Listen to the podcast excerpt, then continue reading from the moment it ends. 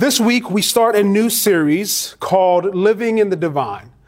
And we're talking about how to actively be with and respond to the Holy Spirit. And so, you know, this series is going to be um, especially important uh, now and, and, and, this season as as we we we always want to engage more with the Holy Spirit and, and learn more and, and and have deeper encounters. Uh, but but for many folks, you know, that happens in in a large community. Uh, whether it's in gatherings or or in homes and, and, different types of services that we just don't have the same kind of access to now, and, and we can't do it in the same way. And so we're going to be looking at how we, uh, you know, how we engage with and respond to the Spirit, um, you know, individually, but also in, in, in our virtual spaces, uh, so that we're still encountering God at, at, a, at a deep level. Uh, in a couple weeks, uh, a couple weeks into this series, uh, we're going to talk about kind of the, the, the, classic vineyard prayer, come Holy Spirit. And we're going to talk about it, its roots, where it comes from, what it means for us today, and how we're going to use this prayer um, just as part of our regular language to, to, to, engage with the Spirit. And so I just, I, I want to give you a little teaser there because that's going to be coming in a few weeks. So to start, let's look at our scripture for today. It's John 14, 15 to 27. Now it's a long one, so follow along if you can, if you want to read with me, um, or if you, uh, you know, it'll be up on the screen so you can, uh, you can, you can check it out.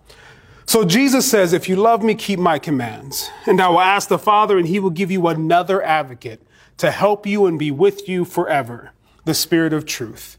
The world cannot accept him because it neither sees him nor knows him. But you know him, for he lives with you and will be in you. I will not leave you as orphans. I will come to you. Before long, the world will not see me anymore, but you will see me. Because I live, you also will live. On that day, you will realize that I am in the Fa- I am in my Father, you are in me, and I am in you. Whoever has my commands and keeps them is the one who loves me. The one who loves me will be loved by my Father, and I too will love them and, and, and show myself to them. Then Judas, not, not Judas Iscariot, said, But Lord, why do you intend to show yourself to us and not to the world? Jesus replied, Anyone who loves me will, be, will obey my teaching. My Father will love them, and we will come to them and make our home with them. Anyone who does not love me will not obey my teaching. These words you hear are not my own. They belong to the Father who sent me. All this I have spoken while still with you. But the advocate, the Holy Spirit, whom the Father will send in my name, will teach you all things and remind you of everything I have said to you. Peace I leave to you, my peace I give to you. I do not give to you as the world gives. Do not let your hearts be troubled, and do not be afraid. So that's this is like one, you know, one long passage that we're looking at, but it's actually part of a, a, a longer passage. This is uh, what, what some call the farewell discourses um, in this part of John. And so this, this is kind of a, a, series of conversations. And that's what this is. This is a conversation that Jesus is having. This isn't a teaching. This isn't a sermon. This is a conversation that Jesus is having with, the, with his disciples in a home, in someone's home. And and so what, what we have here is, is, is a discourse going on that, that Jesus is, is having this conversation with his disciples. And uh, we're actually going to actually unpack this and, and over the next two weeks. So uh, we're going to look at the scripture again next week, but focus on something else. But today we're going to be, be looking at kind of this, this eternal union, God, Christ and me, God in Christ, Christ in me. And so I have a question. Have you met Jesus?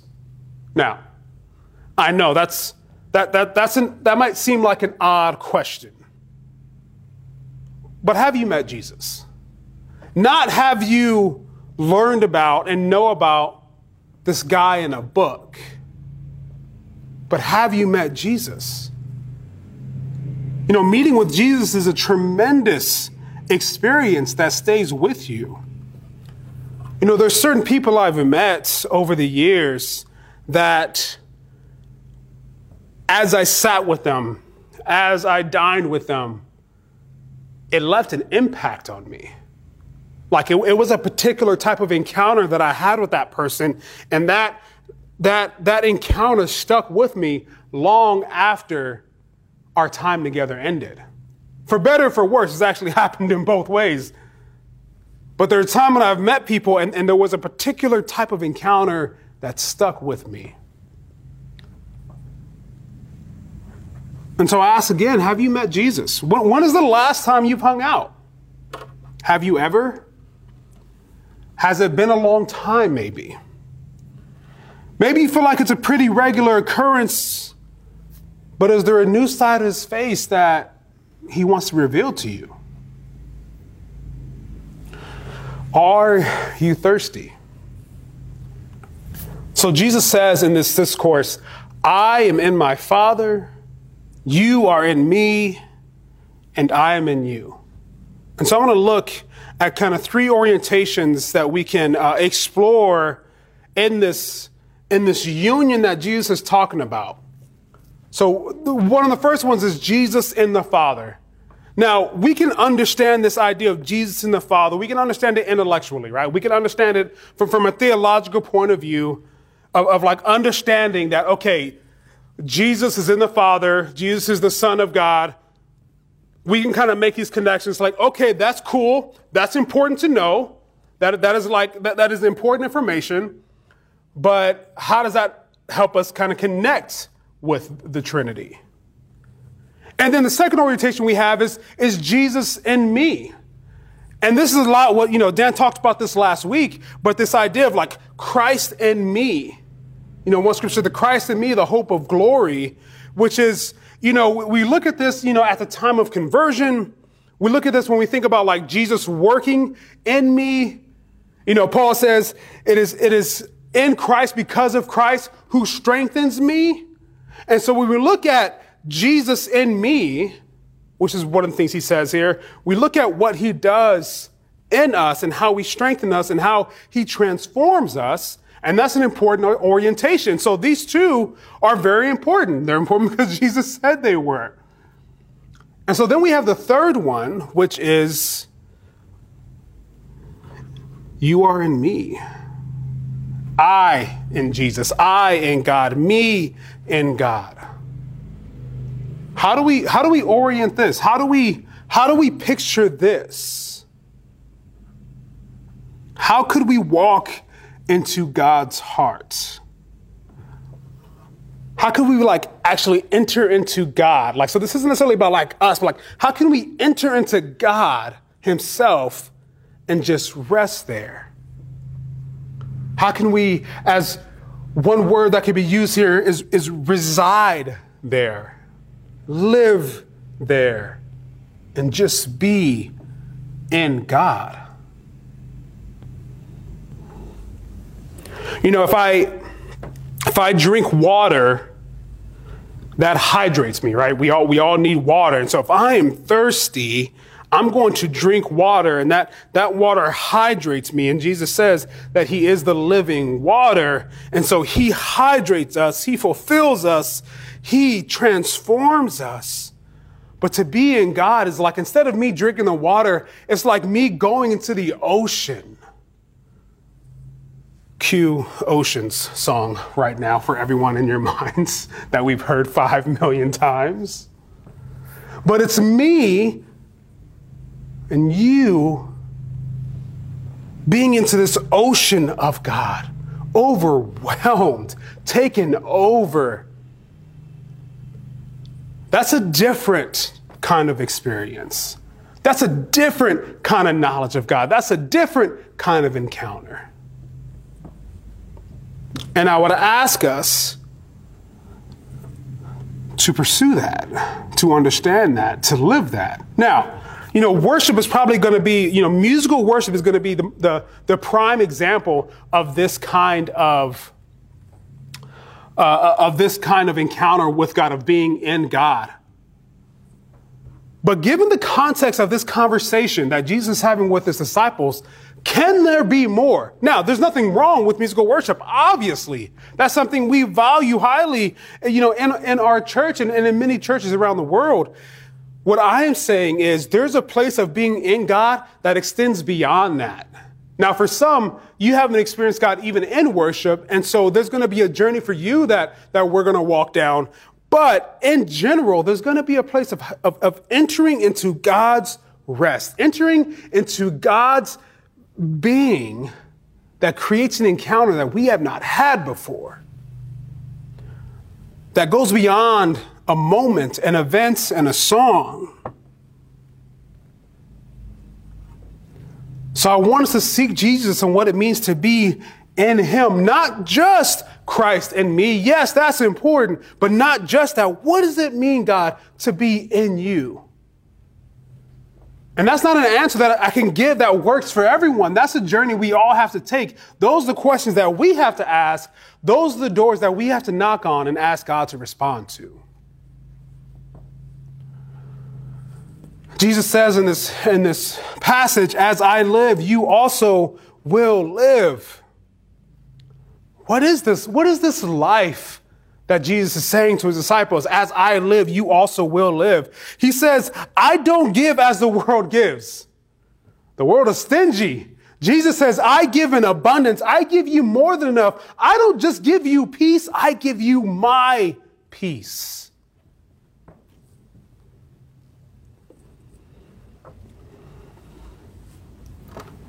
This is what it means to be in that union with Him. His generous nature that just overflows us. You know, it can be easy to feel alone when no one is around and you're all by yourself and you can't leave. For some, you can feel extremely alone with even loved ones all around but somehow still feel isolated. Jesus says in this passage, I will not leave you as orphans.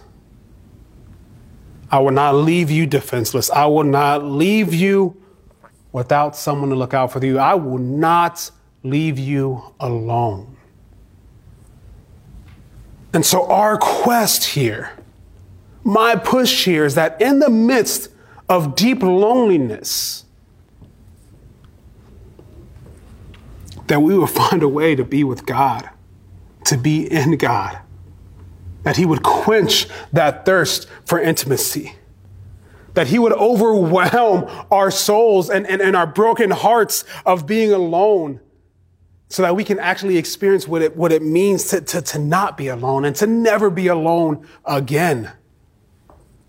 I mean, can you imagine that? To never feel like you're alone again. This is that union that, that Jesus is, is, is talking about.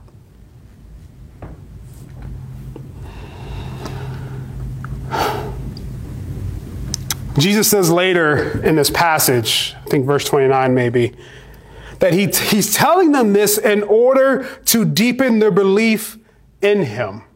He says, I'm telling you this because I want, I want you to have a deeper belief in me. Which begs the question where do I need to deepen my belief? And this isn't necessarily kind of a linear thing. I deepen my belief, so therefore I can be deeper in God. But it's, it's, it's, it's this circle that, that, that happens as I spend more time in God, as, as, as, as I seek His presence and His wholeness, my, my belief is deepened. And, and, and, and the reverse is also true. As I deepen my belief, I can find my way into God. It doesn't happen through forced action, though. And that's what often happens is out of desperation, out of loneliness, out of thirst, we try to force our way to having something, to have, to getting something we need of, of being with God. And, and what he's saying is, I'm here. I am waiting. You don't have to make it happen. Because he said on that day it would happen. That day, when Jesus says that day, he's talking about is the day of his ascension. And so that's, that ascension has already happened. It wasn't the end, it was the beginning. It was the beginning of us able to enter into his rest.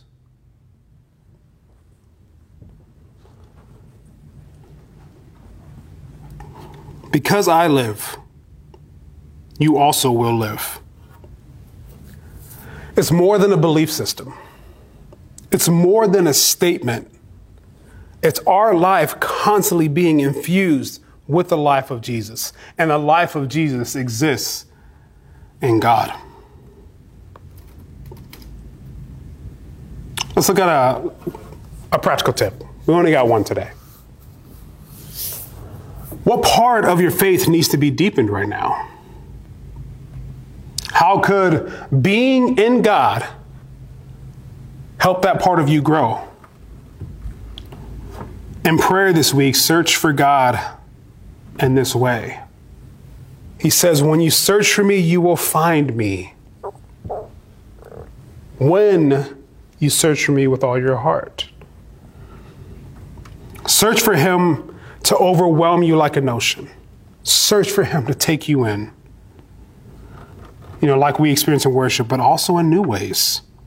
It's not about you being strengthened right now. It's not about what Christ in you will do. It's not necessarily about hydrating. It's about being taken over. And so let's meet with Jesus again, or maybe for some of us, for the first time.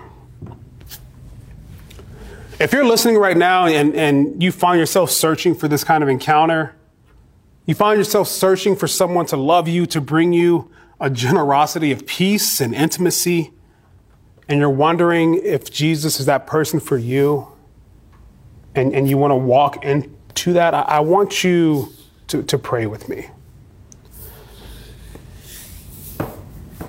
So let's pray. Jesus, I want to know you.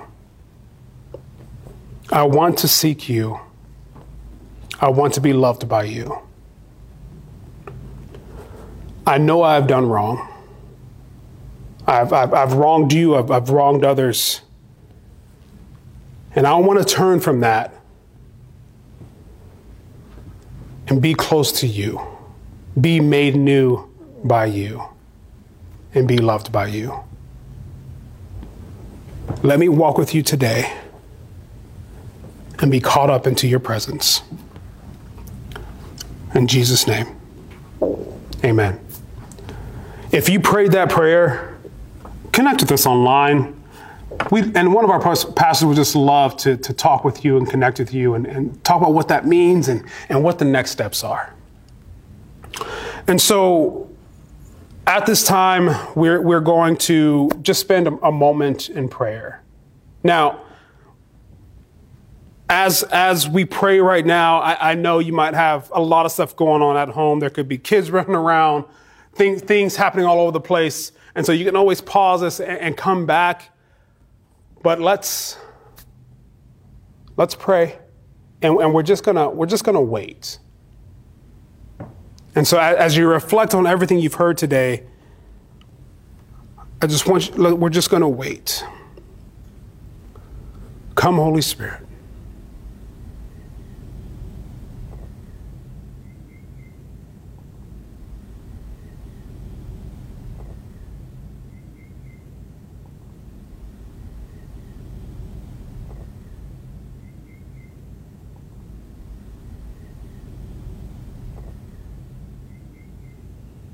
Father, we want to be caught up in your glory. We want to be overwhelmed by your hands. We want to rest in you.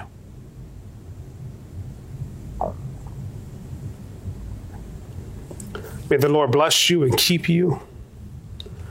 May the Lord make his face shine upon you and be gracious to you. May the Lord give you his favor and grant you his peace. In the name of the Father, Son, and Holy Spirit. Amen. We love you. Looking forward to, to, to seeing you next week, uh, whether it's here or online. Um, ha- have a great week, uh, and we'll see you soon. God bless.